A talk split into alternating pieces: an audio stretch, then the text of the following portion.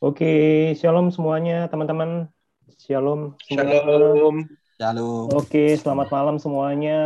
Kita berjumpa lagi dalam acara GIC Family Gereja IHK. Hari ini kita akan sama-sama menyembah Tuhan. Kita juga sama-sama akan mendengarkan firman Tuhan, sharing. Yuk kita awali dengan doa. Mari saja kita semua untuk sama-sama tundukkan kepala. Mari sama-sama kita berdoa. Haleluya. Tuhan Yesus yang baik, terima kasih. Malam hari ini kami diberikan kesehatan dan juga kami diberikan kesempatan untuk kami sama-sama mencari Tuhan, bersekutu, dan kami percaya Tuhan, ketika kami mencari Tuhan, kami menemukan Tuhan. Dan ketika kami menemukan Tuhan, kami percaya ada sesuatu hal yang besar yang terjadi di dalam kehidupan kami. Ubahkan hati kami Tuhan, biarlah fokus hati dan pikiran kami pada malam hari ini semua hanya tertuju kepada Tuhan Yesus. Terima kasih. Kami mengucap syukur di dalam nama Tuhan Yesus. Kami sudah berdoa. Haleluya. Amin. Amin. Hari kita sama-sama akan awali dengan pujian. Saya akan memute semuanya yang lain. Tolong nanti Pastor Nelson di mute. Sudah. Saya akan share untuk kita sama-sama menaikkan pujian. Judulnya Yesus Sukacitaku. Yesus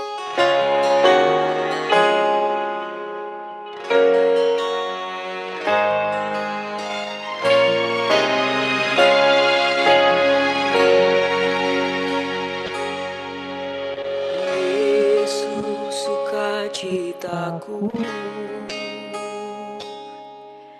Yesus kekuatanku.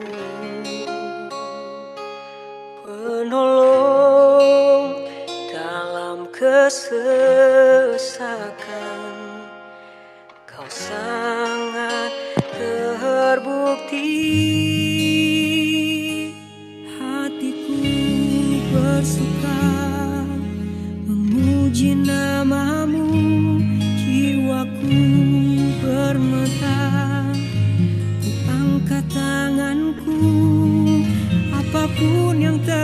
terjadi dalam keadaanku.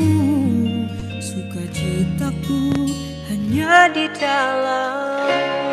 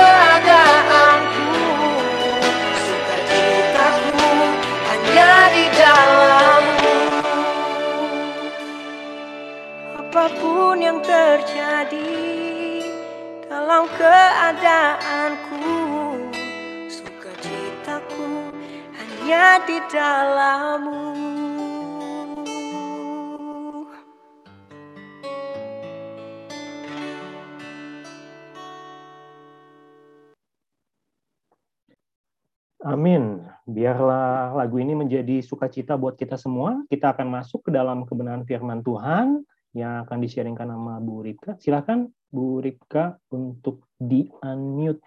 Bu Ripka.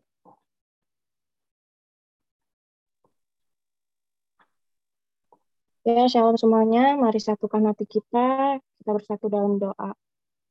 Bapak yang baik, terima kasih Bapak untuk berkat-Mu, untuk nafas kehidupan yang Kau berikan kepada kami.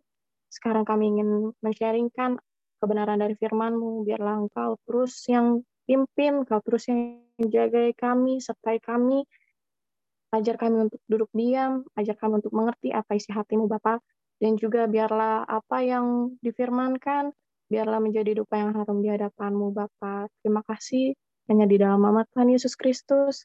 Haleluya. Amin.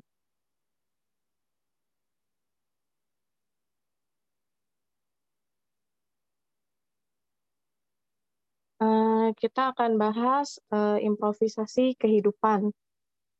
Hidup itu seperti layaknya musik dan lagu.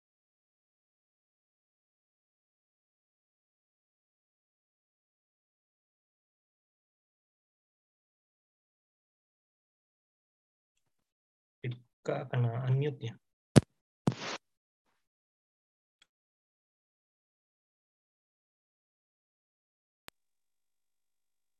ya. Uh, kita dari ulang, uh, improvisasi kehidupan adalah hidup itu seperti layaknya musik dan lagu. Perlu adanya improvisasi dari apa yang sudah ada sehingga bisa dinikmati lebih baik dari sebelumnya. Kita baca uh, pengkhotbah 1 ayat 9. Marilah jalanilah kehidupan yang melakukan improvisasi sehingga menghasilkan improvement sampai seluruh janji Tuhan tergenapi dalam hidup kita uh, yang dimaksud di sini adalah improvisasi kehidupan uh, sama seperti inovasi ya. Sebenarnya kita tuh nggak boleh stuck, nggak boleh putus asa. Misalnya kalau misalnya kita uh, kayak contohnya misalnya saya sebagai agent properti, kalau saya hanya bisa stuck, hanya bisa diem di rumah, uh, berpikir yang lain closing, saya enggak. Wah, itu sih maksudnya bisa jadi daun juga dalam kehidupan saya. Tapi saya itu berpikir gimana caranya untuk uh, berinovasi, menunjukkan kalau saya tuh sebagai agent, saya punya listing ini, gimana cara pasarinnya. Itu uh, adalah misalnya contoh kerjasama dengan teman kantor, acara, uh, kerjasama dengan seluruh agent yang ada di dalam grup uh, handphone, ataupun kita posting-posting di Instagram atau di Facebook. Uh, lalu uh, menghadapi masalah itu bukan pakai kekuatan sendiri. Mungkin sekarang kalau dari pribadi saya mungkin sekarang saya belum closing. Mungkin ada juga saya aduh gimana ya belum closing tapi saya bukan hanya duduk diam tapi saya menyerahkan semuanya ke dalam tangan Tuhan, menyerahkan pergumulan saya, ketakutan saya, kekhawatiran saya melalui doa. Karena iman tanpa perbuatan adalah mati. Dan dan perbuatan tanpa iman juga mati. Jadi apa pun yang kita lalui dalam hidup ini, kita harus berserah. Berserah bukan arti menyerah. Kalau menyerah ya udah pasrah aja.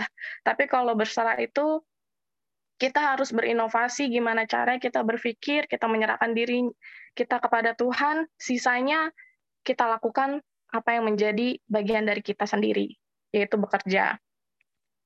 Ada tiga cara untuk menghasilkan improvisasi. Yang satu, berani memutuskan untuk dewasa.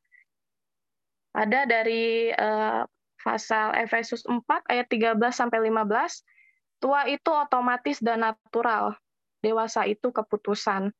Iman kita pun perlu didewasakan melalui rangkaian pengalaman rohani, mulai dari iman anak-anak sampai iman dewasa.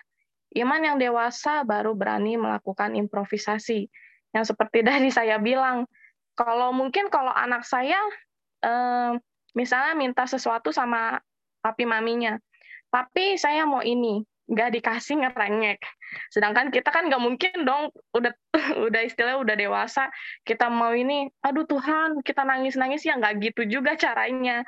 Tapi kita belajar e, menyerahkan semua kekhawatiran kita, kita bekerja dengan giat, lalu nanti Tuhan yang e, sisa bagian dari Tuhan adalah sisanya gitu loh. Maksudnya misalnya kita udah bekerja, sisanya ya Tuhan yang atur. Toh bukan berkat itu bukan hanya materi ya. Kayak contohnya keluarga kita juga rukun, lalu juga kita diberikan kesehatan, kekuatan. Jadi kalau misalnya untuk iman itu menurut saya sih bukan hanya berpatok kepada berkat. Eh, sorry, bukan berpatok kepada rejeki. Kalau rejeki itu adalah kan berpikirnya tentang gimana caranya mendapatkan sesuatu materi.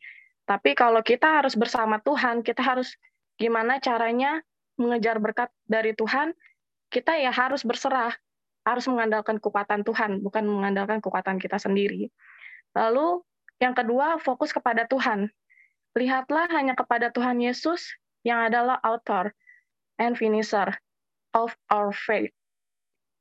Awal dan akhir dari iman kita. Ada di Yohanes 15 eh, ayat 5, konsentrasi kita harus di dalam Tuhan. Jadi maupun pergumulan kita seberat apa pun, mungkin yang uh, saudara kita kena COVID atau uh, kita ada masalah tentang keuangan kita, kalau kita mengandalkan kekuatan kita sendiri, kita pasti cari cara gimana caranya menghasilkan uang, tapi kita uh, maunya instan, gitu. Kalau kita mau yang instan, otomatis kita berpikir ah gue minjem aja deh sama temen gue atau uh, pergi ke orang pinter gitu sedangkan menurut menurut kita sendiri loh kan kita udah pinter ngapain kita ke orang pinter gitu kalau logik logikanya. Cuman apalagi pada situasi pandemi covid kayak gini kan banyak orang juga yang putus asa banyak orang juga yang uh, sorry yang uh, maling atau apa pun itu yang yang kita nggak habis pikir gimana caranya mereka berpikir seperti itu. Padahal masih banyak apa masih banyak bisa yang dilakukan dengan cara bekerja bekerja apa pun itu mau hasilnya sedikit, yang penting menjadi berkat untuk anak-anak kita, untuk keluarga kita. Lalu ketiga, mampu menjadi tenang. Ada di Mazmur 62 uh, eh, ayat 6 hanya orang tenang saja yang bisa melakukan improvisasi. Pengalaman Daud dalam masa persiapannya bersama dengan Tuhan di padang gurun membuat Daud tenang saat melawan Goliat. Kalau misalnya eh, jujur, saya pun masih belajar untuk menjadi tenang, untuk menjadi sabar, pribadi yang lebih sabar dan tenang. Cuman kalau di posisi sekarang kalau kita nggak sabar, kita tergesa-gesa, otomatis apa yang menurut Tuhan tidak baik, kita lakuin. Contoh, kalau dalam kehidupan saya lagi, misalnya saya eh, berpikir, wah ini pasti closing nih. Sedangkan menurut Tuhan, ini kamu nggak bisa closing. Karena misalnya contohnya ada eh, nanti ada masalah, surat-suratnya bermasalah, nanti misalnya ada pajak yang bermasalah atau hak waris dan lain-lain sebagainya yang menurut saya eh, tidak pernah diketahui oleh saya, tapi saya mungkin bisa menghalalkan segala cara agar saya bisa closing. Tapi kalau saya berpikir seperti itu, gimana hidup saya nanti? Gitu. Jadi mau sejatuh-jatuhnya kita, mau se gimana kita seenggak mampunya kita, kita harus bersandar, berseru kepada Tuhan. Contohnya kayak misalnya pagi-pagi eh, harus saat teduh. Sebelum melakukan aktivitas apa pun kerja ya harus berdoa, makannya harus doa, apa pun yang kita kerjakan ya harus doa, tidur pun harus doa. Bukan hanya bukan doa di sini bukan laporan ya, tapi ya memang kewajiban kita sebagai anak Tuhan adalah berdoa, menyerahkan sepenuhnya kepada Tuhan. Sisanya yang menurut Tuhan baik ya biarlah dia yang mengatur bukan kita kita anaknya. Gitu. Jadi apa pun yang kita hadapi hari-hari ini mungkin ketakutan kita eh, kesehatan kita taruhlah semuanya ke dalam tangan Tuhan. Intinya harus berdoa harus udah tutup kamar ada masalah tutup kamar bersujud kepada Tuhan bersyukur. Dan sisanya Tuhan yang akan mengatur yang terbaik dalam kehidupan kita. Pasti Tuhan akan uh, mempunyai rancangan-rancangan yang baik untuk kehidupan kita nantinya. Walaupun kita nggak bisa melihat sekarang tapi mungkin ketika kita sudah uh, dikasih uh, dikasih misalnya berkat atau apa pun yang menurut kita wah kayaknya nggak baik nih. Ternyata ada di balik itu semua oh rencana Tuhan ini buat kamu indah loh. Rencana Tuhan buat kamu bukan rancangan kecelakaan loh tapi melainkan damai sejahtera. Itu aja sih dari saya. Uh, saya juga nggak nggak bisa ngomong panjang lebar intinya semuanya berserah kepada Tuhan Oke, makasih Bu Ripka, makasih buat sharing firmannya. Sebelum kita akan diskusikan sharing firmannya, mari kita sama-sama berdoa. Ada Bu Lewi atau Pak Lewi? Bu Lewi nggak datang ya? Oke, bisa digantikan dengan Ibu Tri. Ibu Tri. Ibu Tri. Bisa berdoa dulu, Bu, untuk firman Tuhan yang tadi barusan kita dengar. Kita akan sama-sama sharing. Ibu Tri. Oke, ya, iya. silakan Ibu Tri. Lalu mari kita berdoa.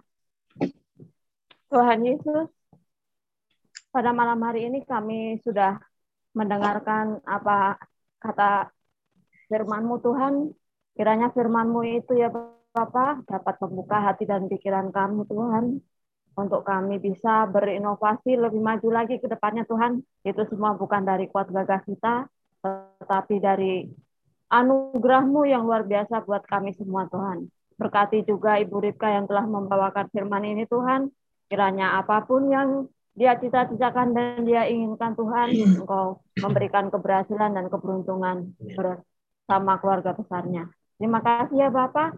Terpujilah namamu Yesus, hanya dalam nama Bapa, Putra, dan Roh Kudus, dalam nama Tuhan Yesus Kristus, kami sudah berdoa dan ucap syukur. Amin. Amin. Terima kasih Bu Tri buat doanya. Terima kasih sekali lagi buat Bu Ripka bisa kasih applause secara virtual, bisa kasih jempolnya secara virtual ya. Nah. Oke, kita akan sama-sama sharing kebenaran firman Tuhan. Judulnya hari ini bagus banget, improvisasi kehidupan ya. Pak Gembala kemarin hari Minggu kasih judul improvisasi kehidupan. Saya tertarik dengan kata improvisasi. Saya baca dan saya temukan arti kata improvisasi itu menciptakan atau mempertunjukkan sesuatu yang dari sebelumnya dari bahan yang ada ya dari yang ada dibuat sesuatu yang baru kurang lebih seperti itu ya kalau gampangnya, mudahnya ilustrasinya, saya selalu mengilustrasikan saya senang dengan makanan. Ya, bedanya kemarin Pastor Charlton ada menyampaikan kalau kita ingat bedanya monyet sama manusia itu cuma cara men, cara apa? Cara menyajikan dan cara memakan ya. Kalau monyet sama manusia dulu kan iya seneng aja makan pisang gitu ya. Cuman kalau monyet dari dulu sampai sekarang makan pisangnya gitu-gitu aja gitu. Tapi kalau kita lihat manusia itu punya improvisasi yang luar biasa. Dari cuman sekedar cuman buka pisang, makan pisang yang kayak gitu, mentah gitu, mereka bisa ngolah dengan buat pisang goreng. Sekarang kita ada banana nugget, kita ada uh, dulu kalau kita di pizza apa? Es krim banana itu apa ya namanya? Banana split. Oh, banana split. Nah, tuh Pastor Charlton tahu tuh ya. Itu dulu ya. terkenal sekali. Tapi sekarang kayaknya udah udah agak-agak meredup. Ya. Jadi eh, itu adalah sejenis improvisasi gitu.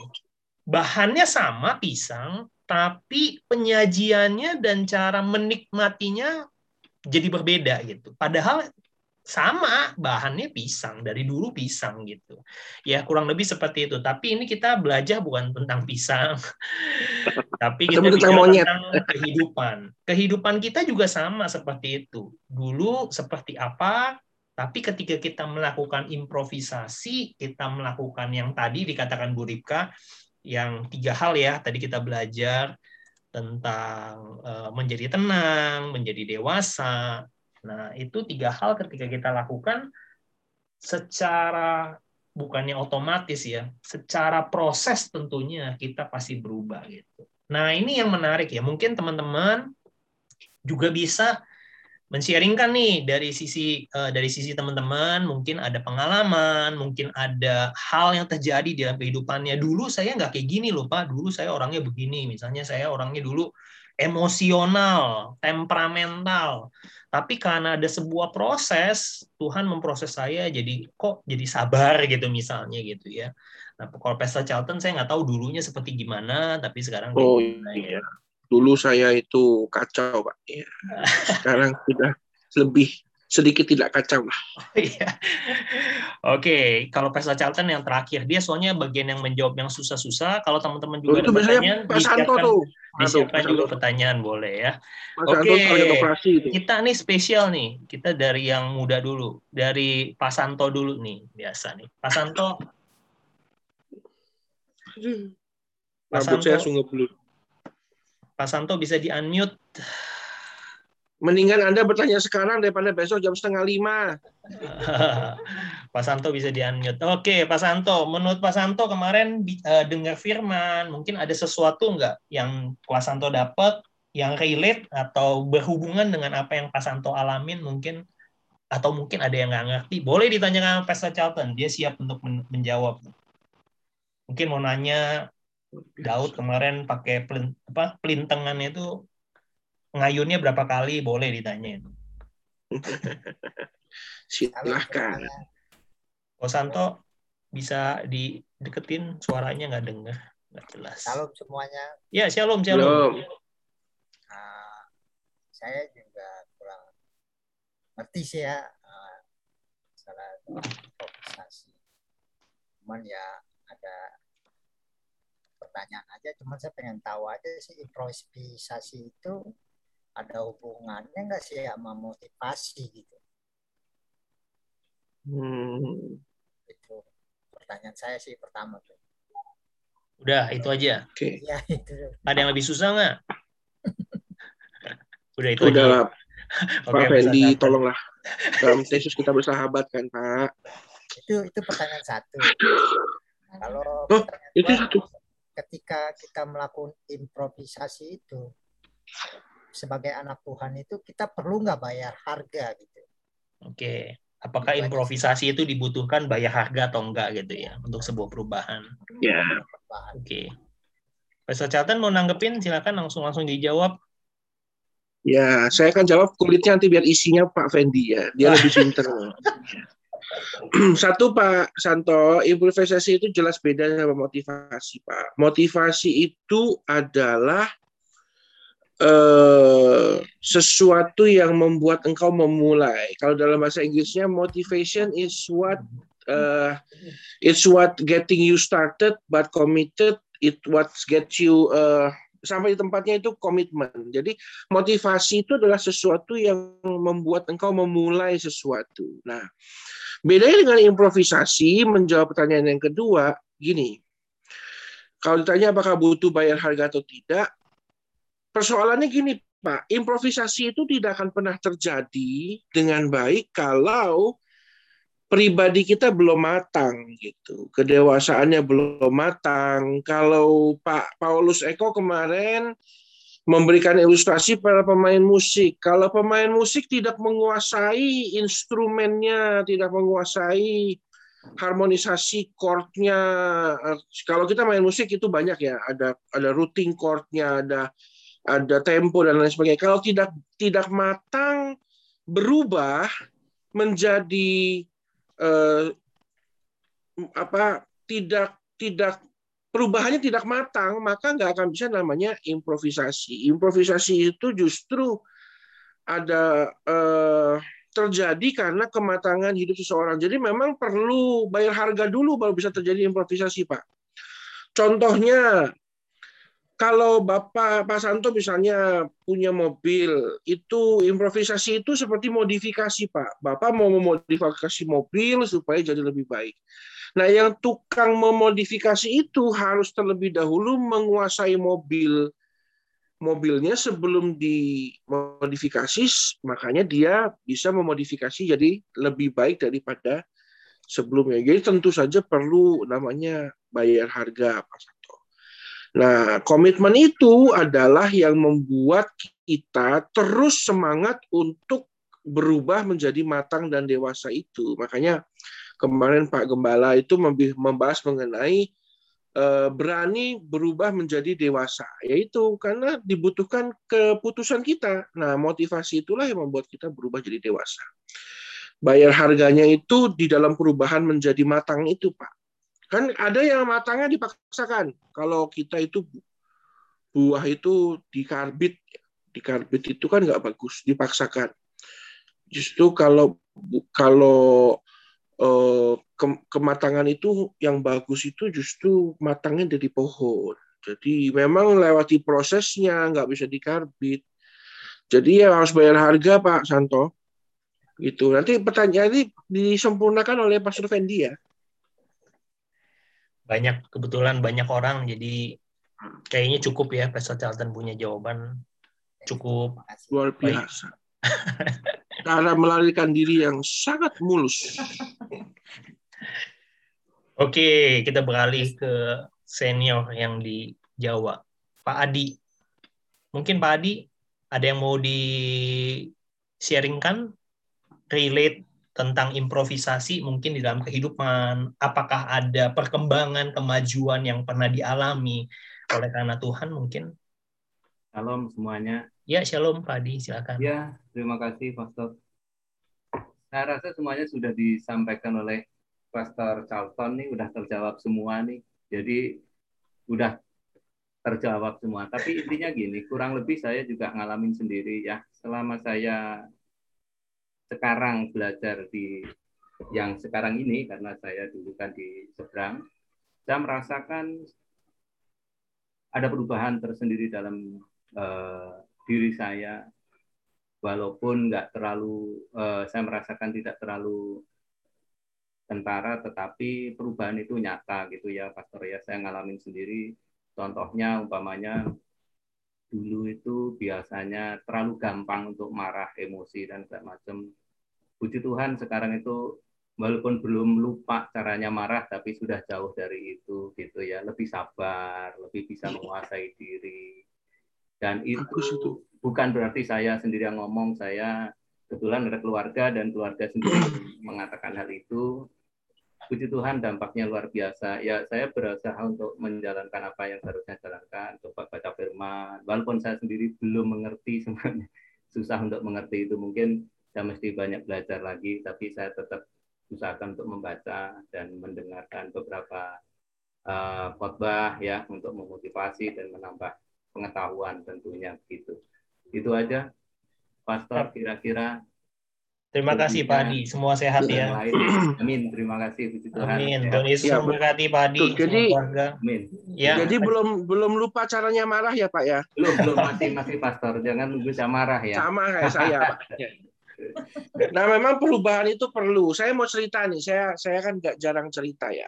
Hmm saya itu dulu orangnya temperamental karena menurut saya itu laki-laki itu kalau temperamental itu lebih maco gitu ya kan?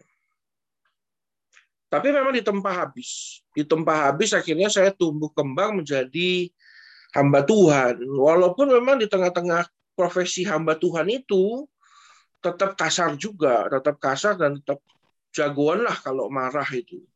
Rapat itu nomor satu lah kalau nyinggung orang.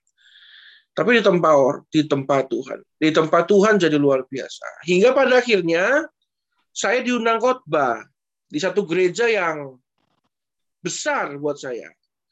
Di salah satu sinode itu cabang ini cabang yang besar eh, salah satu tempat di mana kita ngimpilah khotbah di situ. Saya diundang khotbah di situ.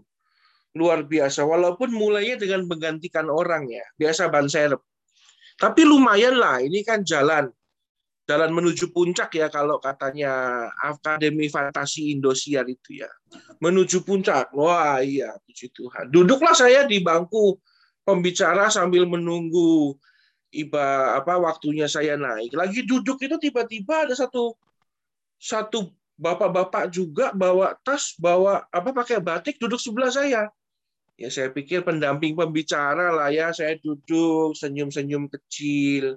Saya lagi buka laptop karena lagi menyempurnakan bahan khotbah saya. Dia juga keluarkan laptop. Luar biasa, dia keluarkan laptop juga saya lihat sebelah saya. Begitu waktunya naik atas panggung, dia yang naik loh itu saya itu belum lupa Pak caranya marah. Saya bingung loh kok jatah saya kok diambil orang itu loh. Ini kan istilahnya jadwal saya gitu. Tapi saya duduk diam saja. Saya duduk diam.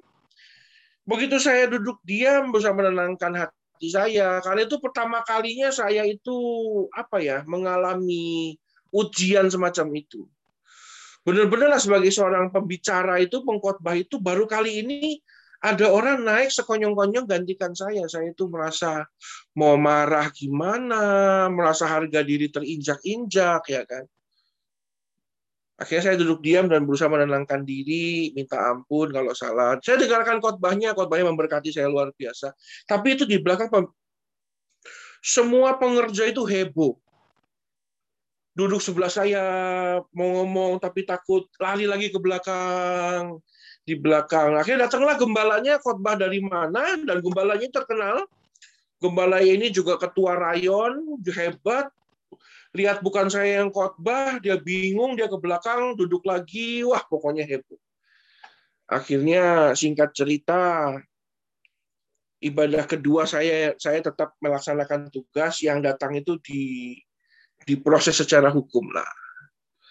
Tapi benar-benar itu membuat saya merubah menjadi pribadi yang lebih matang, lebih matang. Hingga pada akhirnya melalui kejadian itu Tuhan bisa lakukan banyak improvisasi dari kehidupan saya. Saya jadi orang yang lebih fleksibel. Nah, itulah bedanya. Kalau pipa itu supaya dia bisa fleksibel gimana, Pak? pipa itu pralon itu kalau dia mau mengikuti bentuk lekukan dari rumah ataupun tembok, bagaimana caranya dia di difleksibelkan atau dibuat improvisasi ngikutin? Dipanaskan Pak dengan api. Pipanya itu harus dipanaskan dengan api. Sampai panas tertentu dia mulai merenggang, dia mulai panas, ditekuklah, ngikutin.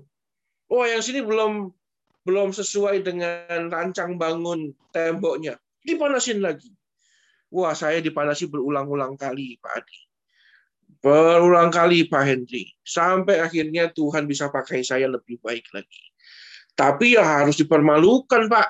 Saya pernah tidak naik khotbah sama sekali. Jadwalnya tiga kali. Saya duduk bengong, ini jadwalku atau bukan? Ini aku yang salah tanggal apa enggak? tapi pulang PK-nya ngasih ke saya. Coba. Pengkhotbahnya itu khotbah tiga kali nggak di PK. Saya pulang dikasih PK, itu gede. Gara-gara itu saya bisa bayar uang sekolah anak saya masuk SD. Gede Pak, saya ini pulang. Kok dikasih amplop? Padahal kagak khotbah, ini makan gaji buta. Tapi waktu tiga ibadah itu duduk diam Pak. Duduk diam diproses sama Tuhan ini pembicara nggak ada gunanya, datang udah pakai batik dan dulu badan saya nggak begini pak, ganteng banget pak dulu. Waduh, Ari Wibowo mah minder lihat saya dulu. Saya duduk diam, udah pakai sepatu pantofel saya habis habis disikat lagi. Aduh, kok saya tapi Tuhan pakai saya. Itu dipanasin itu. Ya kurang lebih begitu Pak Fendi ya. supaya bapak lebih lebih habis lagi waktunya jadi nggak menambahkan enggak kok kita kita semua seneng kok dengar cerita Senang saya. Pastor Charlton. Senang saya di malpal- malpalukan ya. Enggak lah. Justru bagus. Dia ada contoh kan. Oke. Contohnya bagus banget. Pak Hendri kayaknya udah siap nih mau sharing apa? Pak Hendri, silakan. Pak Hendri Giovanni bisa di-unmute. Ya. Shalom, selamat Ya, malam shalom. semuanya. Shalom. Ya, malam. Selamat malam. Saya mau nambahin sedikit aja soalnya nggak ini ya. Eh, kayak tadi eh, Pastor Charlton ya eh, cerita Iya. tentang itu. Saya juga pernah ngalamin tuh. Eh, jadi ini baru ini nih, baru eh, saya pindah kerja di tempat yang baru ya. Jadi karena saya udah paling kurus ya, udah paling jelek juga, iya. Ma, eh, saya merasa saya pasti masuk nih kerja nih. Lawan saya nih ada lagi nih. Ibaratnya dia juga mau maju masuk. Nah giliran saya dia udah maju duluan begitu. Harusnya itu bagian saya tapi dia maju duluan. Tapi ya udahlah saya diemin aja dah. Nah, sebenarnya marah. Waduh nih orang nih bener-bener ya harusnya bagian saya saya harusnya eh, semacam presentasi tapi kok dia dulu udah duluan gitu. Harusnya dia di belakang saya tapi tapi saya diam aja dah. Udah saya sabar, saya sabar. Saya dengerin dia presentasi. Justru karena saya sabar, saya dengerin dia presentasi, saya jadi ada bahan tambahan untuk presentasi saya. Mungkin kalau kalau ngikutin tadi saya maju duluan, saya mungkin bisa jelek nih presentasinya. Jadi karena dia duluan, akhirnya saya maju. Eh, presentasi saya lebih baik dan daripada yang tadi maju duluan, saya eh, akhirnya eh, diterima. Jadi artinya gini lah, maksudnya eh, memang kadang kita itu maunya duluan, tapi karena kadang tuntunan Tuhan juga membedakan gitu. Jadi udah kamu belakangan aja, kamu dengerin dulu deh, dengerin dia nih ceritanya apa. Jadi buat tambahan kamu. Jadi jangan ngikutin.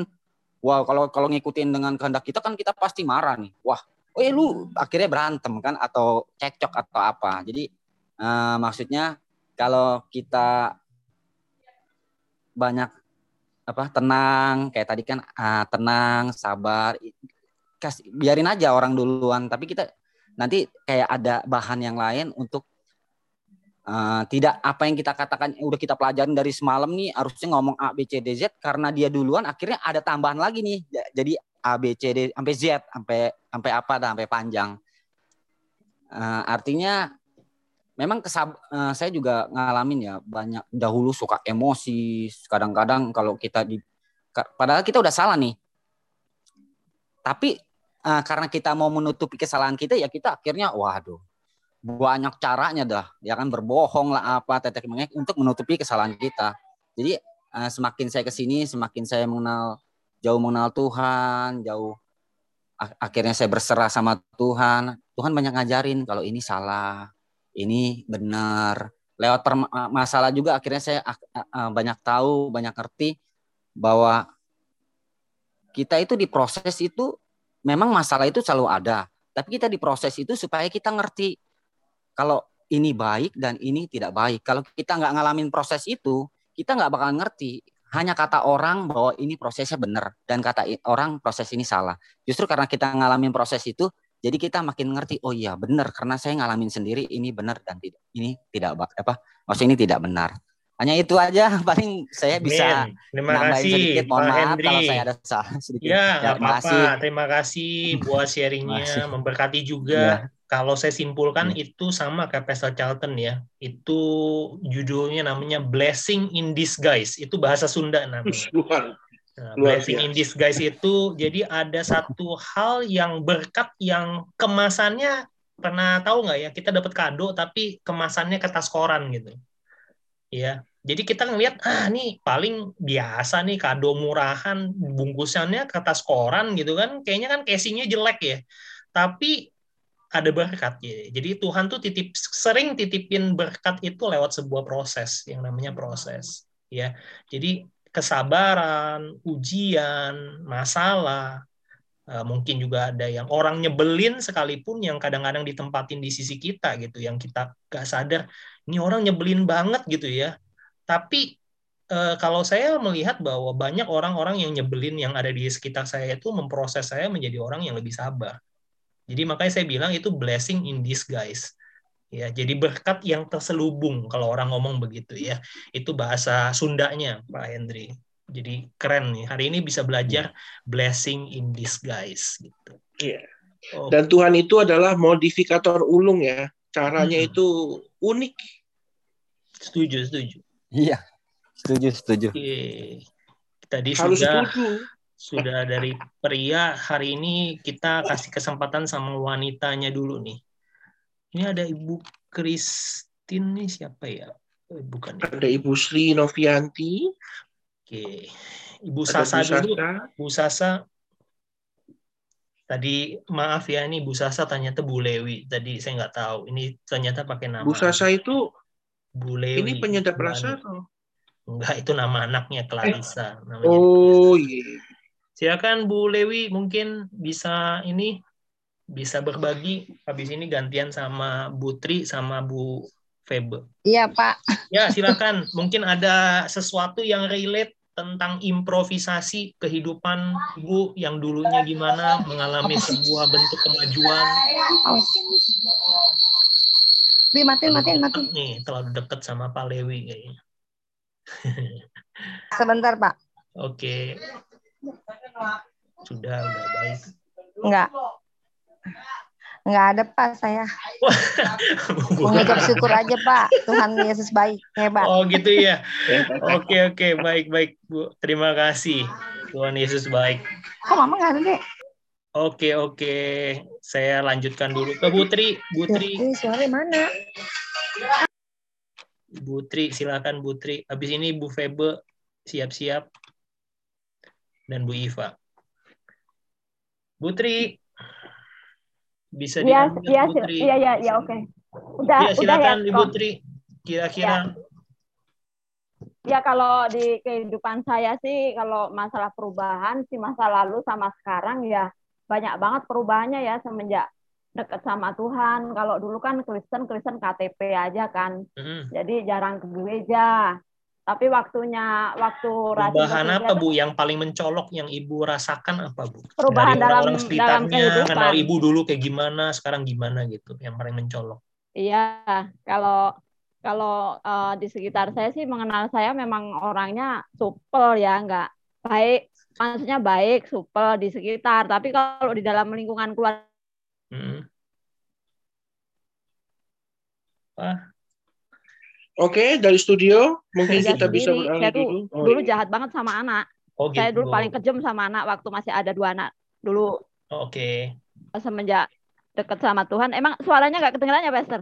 kedengaran, kedengaran. Tadi. Kedengeran Bu, Oh iya, sinyal semenjak kenal sama Tuhan, dekat, lewat. semenjak di-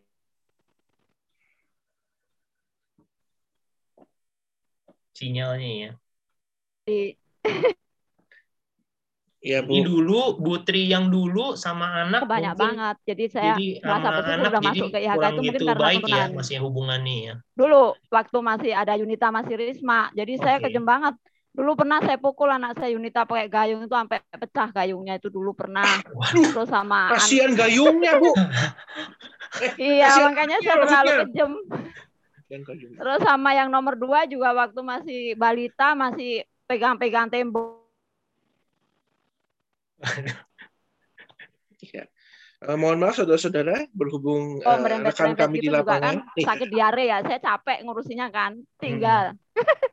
Jadi ditu- ditemu sama tetangga waktu itu masih ngontrak. Jadi tetangga Waduh. saya itu bilang sama si Risma ini, udah tinggal di sini aja ya dek, mamamu tuh kejem banget, dibilang begitu.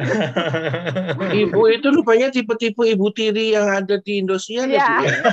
Lebih kejem dari Bu Tiri, Oh, Lebih kejam dari Ibu kejem, Poli. sadis. Terus waktu saya merasa hebat juga sama anak saya yang nomor dua tuh sama Risma, saya ambil lagi kan di tetangga saya. Hmm. Tapi kalau malam dia itu kalau tidur batuk. Jadi saya kan sudah capek, jadi saya nggak mau denger berisik batuknya kan. Saya omel-omelin, nggak boleh tidur ya, awas kalau merem matanya ya aku gituin. Duduk, aku gituin jadi dia duduk, nggak tidur, saya yang tidur. Jadi kan itu terlalu kejem banget buat anak masih masih Ya, ya, balita ya. lebarnya ya. Jadi ya itulah improve-nya Tuhan saya itu diproses walaupun saya diberkati dengan tiga mobil waktu itu Kopaja 88 kan waktu itu banyak duit saya Hmm. terus banyak perhiasan saya tapi tetap diuji sama Tuhan juga dari situ Hmm. I see. ya Iya, tetap iya. hartanya ya habis-habisnya ke mobil juga dan saya diubahkan Tuhan tuh lebih menyayangi anak karena dikaruniain dua lagi kan si Putri dan Anggi Putri dan Anggi Anggi itu malah bersyukur nggak pernah kena cubitan nah saya pun jarang nggak pernah karena saya Mamanya udah sudah bener-bener berubah ya. bener tobat saya nggak mau iya nggak mau lagi itu dosa Oke, tapi oke, itu oke. Tuhan ber- berkati Sinita lebih lagi kan melalui dia Ya. jadi kita ada kemajuan Amin, kita amin. bisa diubahkan lebih lagi sama Amin, Tuhan. Kita nggak pernah ninggalin Tuhan dalam keadaan apa pun kita selalu doa. Walaupun dalam keadaan masak mau apa gitu tapi tetap aja kita mulut memuji berdoa terus. Ngobrol sendiri sama Tuhan kayak orang kalau dipikir kayak orang gila ini ngomong sendiri orang. Padahal kita suka berhubungan gitu loh sama yang di atas ngobrol sendiri gimana sih Tuhan gini gini gini? Oke. Tapi Great. akhirnya ya udah diubahkan nih semenjak saya di IHK aja saya udah berubah lebih baik Puji Tuhan, puji Tuhan. Puji Oke, Tuhan. berikan Ya, tepuk tangan ya buat kesaksian Putri ya. Tuhan Yesus memang baik Nah, ya, ini jadi- biasa. Sebuah improvisasi kehidupan. Pastor Fendi, ini Ya. jadi jadi bekal yang baik ini didengarkan oleh pasangan kita mana Pak? Baru mau nyinggung pasangan kita Ada baru. Niki, Niki ada Niki. Nah, Pak Niki, jadi bahwa dalam keluarga itu ya ada seperti itunya Pak Niki. Jadi perlu engkau memodifikasi hidupmu. Iya. Amin. Iya. Jangan kau siksa anakmu dengan gayung. Belajarlah dari Ibu Tri. Oh enggak Pak, saya pakai baskom. Waduh, jangan juga. Aduh, saya sampai baru tahu tuh sampai gayungnya pecah loh. Kalau kayak asal Charlton sih badannya sih saya percaya ya gayungnya pecah. Oh, saya dulu berantem sama adik saya, saya pukul, saya berantemnya pakai gayung, tapi gayungnya nggak pecah loh. Hebatan Butri. Oke oke oke. Iya kita mau dengar ini nih apa suaranya Cifebe nih. Silakan Cifebe. Mungkin banyak yang nggak tahu dulu Cifebe kayak gimana. Ketemu sebelum ketemu Pastor Rudy. Cifebe silakan di unmute. Salam Shalom semuanya. shalom. Apa kok nggak ada? Ya improvisasi kehidupan yang dulunya seperti apa, mungkin perubahan yang dirasakan ketika sama Tuhan diproses, mungkin ada yang di yang apa tadi bisa lebih kalau Butri kan dulu kejem kayak Ibu Tiri gitu kan, sekarang bisa lebih sabar menyayangi anak. Nah, kalau Cifeba ada nggak sebelum ketemu sama Pastor Rudy gitu? Iya, dulu sih malah dulu saya orangnya juga sama sih emosian ya. Cuman tambah dapat suaminya juga ini, jadi dengan sendirinya ya malah eh, aku jadi lebih ini sih sekarang apa sih eh, ya udahlah gitu gimana ya. Tolong diklarifikasi Bu, dapat suami kayak apa maksudnya Bu? Ternyata lebih lebih bawel dari aku. Iya iya iya. iya.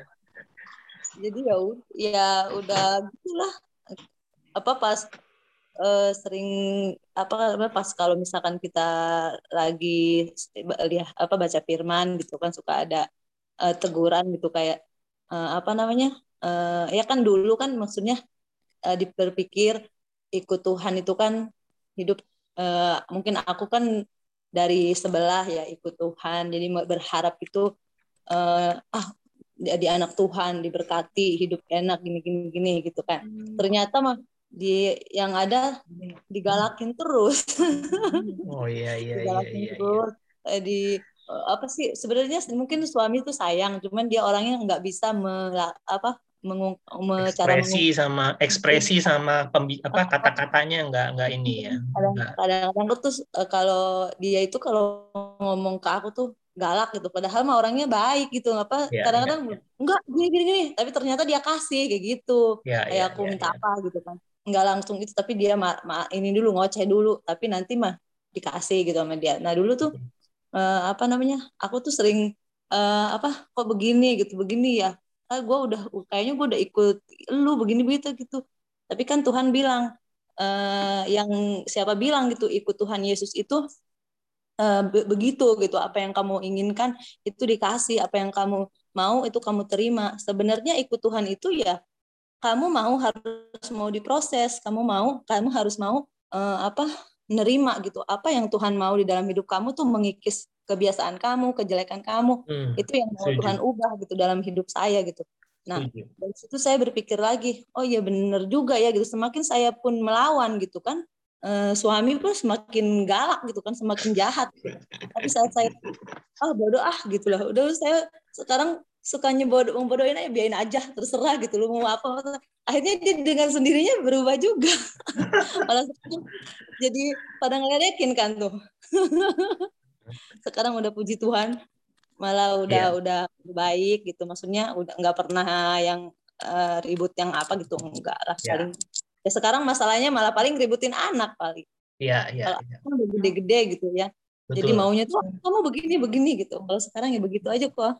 Iya. Enggak, begitulah gitu. Iya, iya, benar-benar. Jadi yang aku terima ya begitu. Kalau misalkan kita semakin apa eh, apa ya mendewasakan aku aja gitu loh. Kalau Tuhan itu mau supaya kita itu semakin hari ya semakin dewasa bahwa ikut Tuhan itu bukan enak gitu. Ikut Tuhan tuh maunya happy bahagia banyak duit banyak enggak. Kadang kita hmm. ikut Tuhan itu ya eh, seberapa besar eh, apa percaya kita gitu. Saat kita pun enggak bah apa enggak enggak yang sesuai yang kita inginkan kamu tetap bertahan enggak percaya sama Tuhan. Itu aja yang aku aku dapat karena kan aku dari sebelah nih aku yeah. pindah ke sini Hmm. Ibaratnya di, di apa dipilih Tuhan menjadi anak Tuhan. Nah, saat kamu hidup pun kamu tidak sesuai dengan yang kamu harapkan, kamu tetap enggak kamu percaya sama aku kata Tuhan gitu kan. Yeah. Kamu mempertahankan iman kamu enggak gitu. Ya itu yang aku dapat. Ya, aku sampai hari ini aku tetap percaya bahwa saya percaya sampai kapan pun Tuhan aku tetap pilih Tuhan ya Tuhan itu pasti uh, apa uh, menyertai saya walaupun keadaan mungkin tidak seindah sebaik yang saya harapkan tapi saya percaya akhir hasil akhirnya nanti saya akan terima yang terbaik yang Tuhan sudah siapkan Amin. amin, amin, amin. Oke, wah wejangan sekaligus wejangan ya buat calon apa ini ya suami istri Pak Niki. Mungkin calon pasangan suami istri ya. bisa ngambil kertas ya. dan bolpen tadi dari Butri ada ilmunya, dari Cifebe juga ada ilmunya ya. Jadi uh, benar ya, maksudnya kadang-kadang ya saya cuma ngutip yang dari Cifebe itu kan kadang kita tuh kalau nikah sama orang kan punya ekspektasi ya orang bilang ya, punya pengharapan. Wah, nanti kayak Cinderella sama apa? Sama pangeran gitu ya mendapatkan pangeran berkuda putih gitu ya. Wah hidup saya hmm. bahagia hidup saya dicukupin bisa jalan-jalan ke luar negeri. Tapi kadang-kadang ekspektasi kita atau harapan kita tidak sesuai kenyataan ya. Tapi itulah yang namanya sebuah proses juga ya Cifebe ya dalam rumah tangga ya seperti itu. Saya sering hmm. ngomong sama Niki itu membangun rumah tangga itu nggak ada yang sederhana rumah tangga itu selalu complicated, selalu kompleks. Yang rumah yang sederhana itu cuma rumah makan gitu ya, rumah makan Padang. ya, jadi jadi itu kenapa harus selalu ke sana sih Pak? Iya benar kan. kan memang, memang membangun keluarga itu kan rumah tangga itu nggak pernah ada yang sederhana. Yang sederhana itu cuma rumah makan Padang. Eh, tanya sama Pak Henry. Tapi mahal loh. Sederhana itu mahal. Oke, tadi saya dapat pesan ada Ibu Tabi nih. Kita perkenalan dulu ya. Ini baru orang pertama nih ya, baru pertama kali uh, Ibu Tabi bisa Ibu dinyalakan Tabi bisa perkenalan diri, bisa bisa share juga, say hello juga nih pada teman-teman. Bu Tabi bisa di-unmute. Bisa di-show juga videonya. Ibu Tabi. Ibu Tabi. Oh, Ibu Tabinya belum ya? Belum siap. Oke. Okay. Sambil menunggu Ibu Tabi, mungkin Ci Iva mungkin bisa mana Ci Iva? Ci Iva, Evelyn, Evelyn di unmute. Gimana Ci Iva? Prosesnya sendiri nih Ci Iva, silahkan. proses kehidupan. Iya. Jangan galak-galak, Pak. Dia, dia Takut nanya ini apa? Dari tadi udah ngomong. proses kehidupan. Suaranya kecil, Civa. Pakai pakai ini. Di, dideketin sama speaker. Apalagi kan Bu Iva ini kan orangnya di salon, pasti kan memodifikasi rambut orang. Ya. Kalau kehidupannya ini kita lebih tertarik kehidupannya gimana? Dulu Ya, seperti apa, sekarang saya. Hmm. Eh, kebetulan saya juga kalau Cifewa dari sebelah, saya juga dari seberang sih sebetulnya ya. Ini dari seberang, dari seberang itu maksudnya dari mana sih? Dari kayak Taman Palem atau dari mana? nyambung. Maksudnya dari Mutiara Taman Palem nyebrang atau dari Taman Surya ini? Agama Ya, sebelah. dari saya eh, dari sebelah. Kalau eh, kalau mereka kan Cifewa barusan dari eh, sebelah, saya dari seberang deh, biar beda sendiri gitu. Nah, dulu sih saya eh, belum mengenal Tuhan, eh, belum mengenal Tuhan itu belum tahu eh, Yesus itu siapa gitu. Yang saya tahu dulu Yesus itu adalah eh, Isa Al-Masih ya kan. Nah, waktu itu nggak se saya hidup di eh, lingkungan Kristen, tapi eh, di lingkungan Kristen itu sendiri saya eh, hanya sendiri yang berseberangan dengan mereka. Tapi waktu eh, keluarga saya yang di sini, eh, mereka sering ke gereja, mereka sering eh, ibadah, saya ikut tetapi tapi eh, saya nggak pernah untuk mengikuti ibadah mereka. Tapi pada suatu waktu Tuhan eh, apa me- seperti mengajak saya atau menghampiri saya gitu. Eh, itu selangnya berapa tahun bisa eh, sekitar dua, 10 tahun baru saya benar-benar ikut Tuhan. Dan eh, saat itu saya benar-benar merasakan kalau Tuhan itu eh, ikut Tuhan Yesus itu luar biasa. Artinya kehidupan saya sebelumnya diubahkan menjadi lebih luar biasa lagi ya dengan pelajaran-pelajaran kehidupan yang saya terima saat sampai saat ini Tuhan eh, membimbing saya sampai pada waktu yang tadinya saya tidak bisa apa-apa gitu ya. Mungkin kebanyak banyak teman-teman di sedemikian rupa eh, sampai saat ini saya menikmati banyak sekali kebaikan Tuhan. Bisa eh, melewati yang mungkin orang lain bisa tapi saya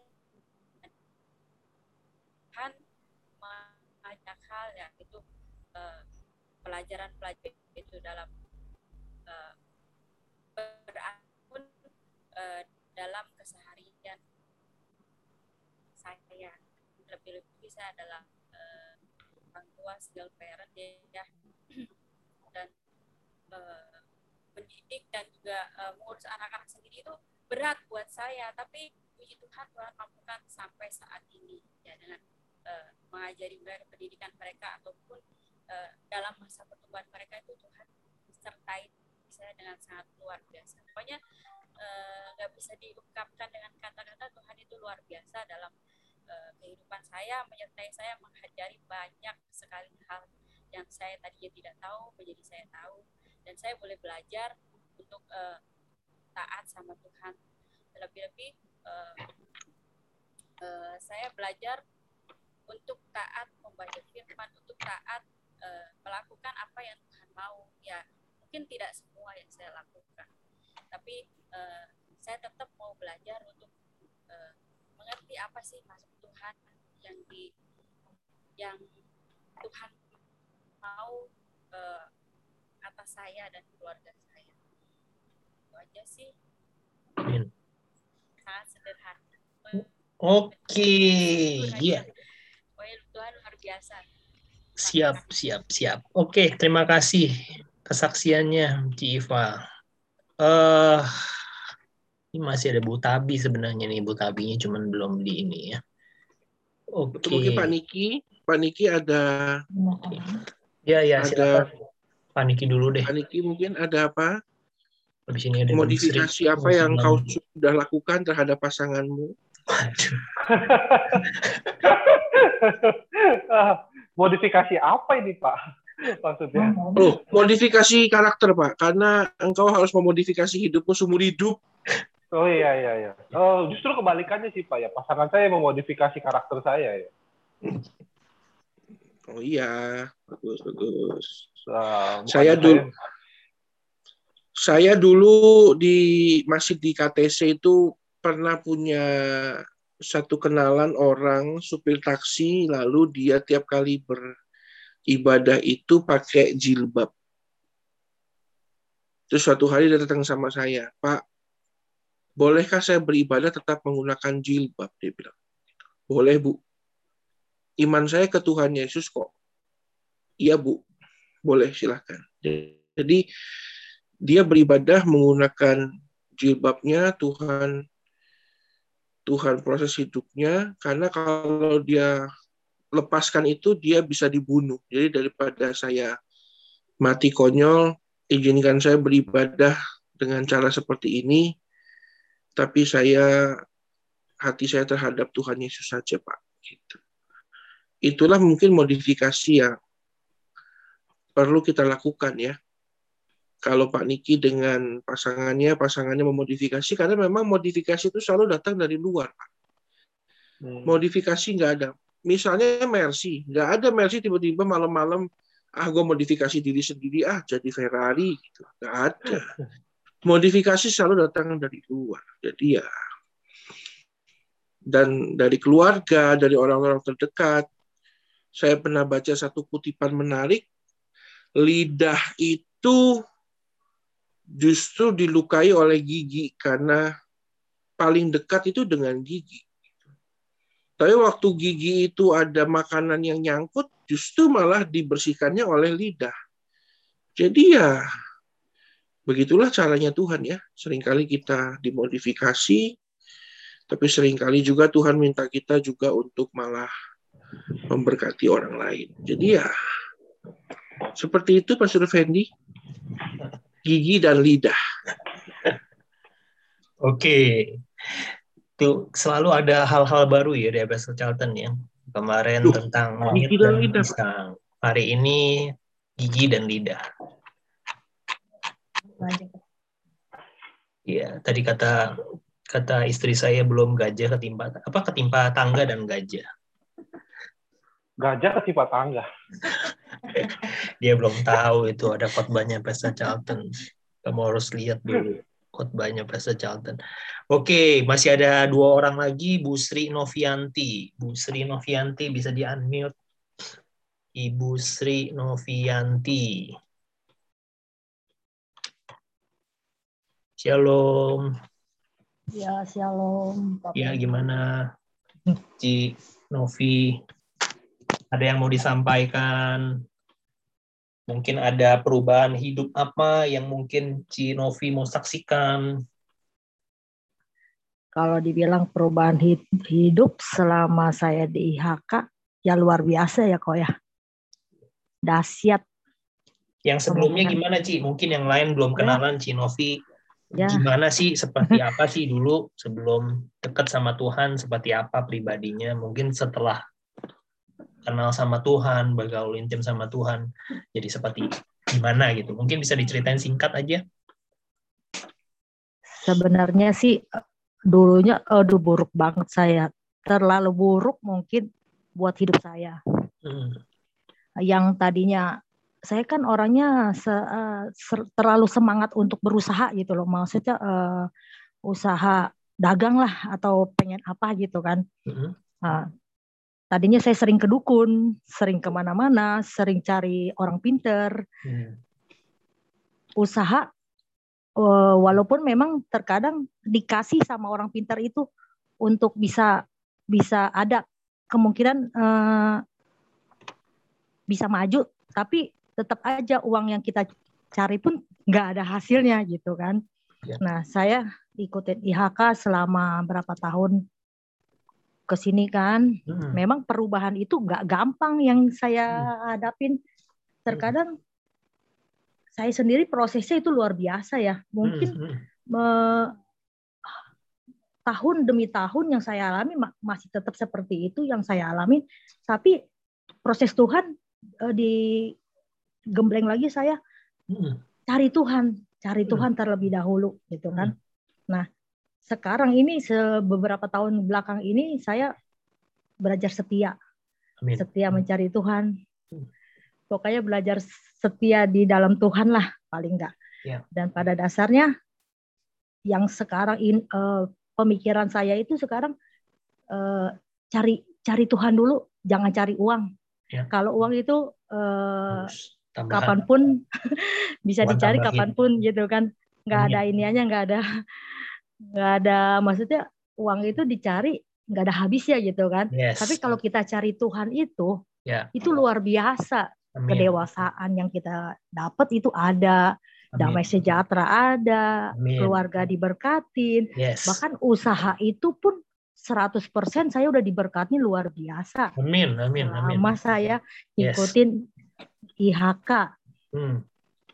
Nah, makanya saya berterima kasih sama Pak Pendi, Pak Paulus sudah doain keluarga saya Amin. untuk perubahan hidup saya, keluarga saya, Amin. bahkan usaha saya sekarang. Ya. Semakin hari Tuhan Berkatin ya. berkatin, semakin hari Tuhan luar biasa lah. Itu Oke. aja perjalanan hidup saya selama di IHK. Oke. IHK luar biasa dahsyat. Yeay, semuanya kasih, bisa kasih virtual clap dan jempol ya. Wah, luar biasa. Terima kasih kesaksiannya Cinovi. Ya, Iya, ini buat. Pak eh, Pesta Charlton mungkin yang nggak kenal ini istrinya Kos- Kosanto ya. Mungkin biasanya di belakang layar. Ini sekarang udah punya layar sendiri.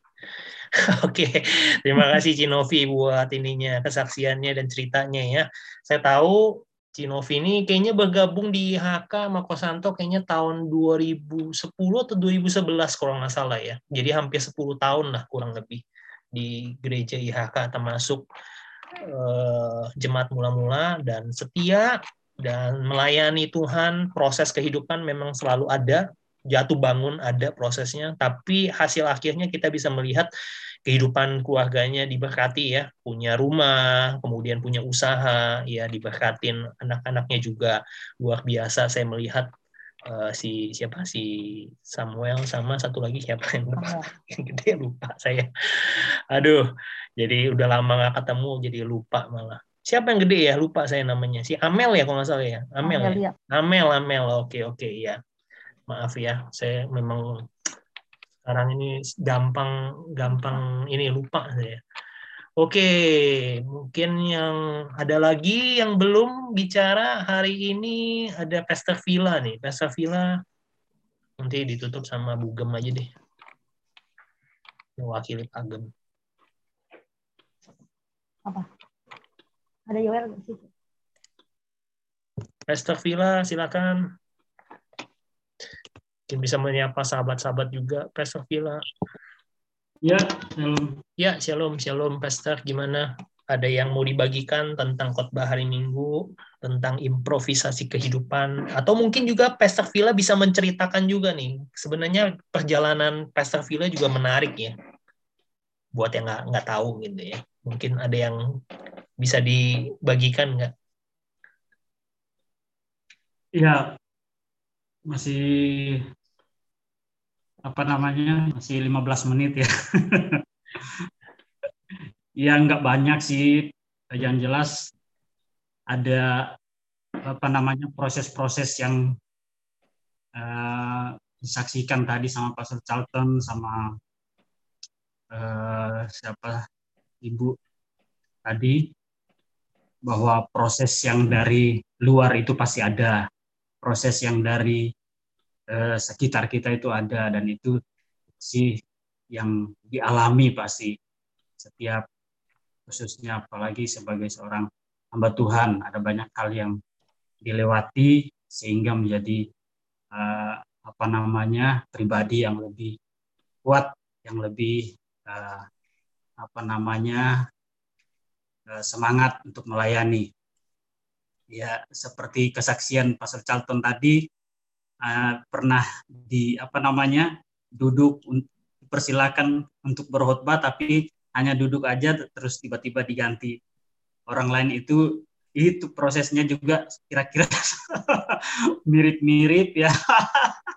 Seperti itu. Tapi ya semua itu membuat kita semakin uh, bertumbuh dewasa ya. Hmm. bagaimana kita harus menyikapi situasi kondisi yang ada.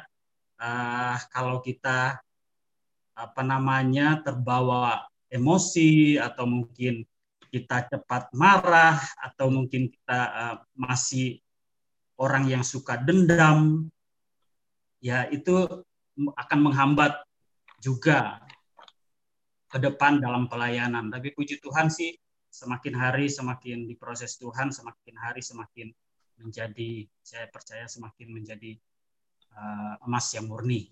Amin. Karena proses itu terus berjalan, kecuali kita sudah mati. Sekarang sampai sekarang pun pasti ada proses itu. Serem ya sesama sama hamba Tuhan juga. semua mengalami proses itu macam-macam. Tapi puji Tuhan kalau sampai saat ini ya, ya itu semua karena anugerah Tuhan. Amin amin.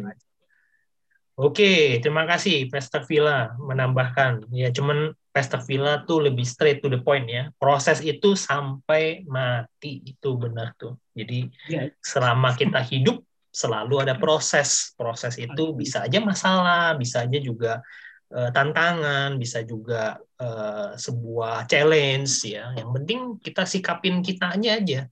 Ya, kalau kita mau bertumbuh, kita mau setia, kita mau bergantung harap sama Tuhan, kita percaya selalu ada hal yang baik ya tadi blessing in this guys di balik proses itu ada sesuatu yang indah yang Tuhan sediakan ya buat kita ya itu sesuai dengan Roma 8 ayat 28. Allah turut bekerja di dalam segala hal untuk mendatangkan kebaikan bagi mereka yang mengasihi dia itu.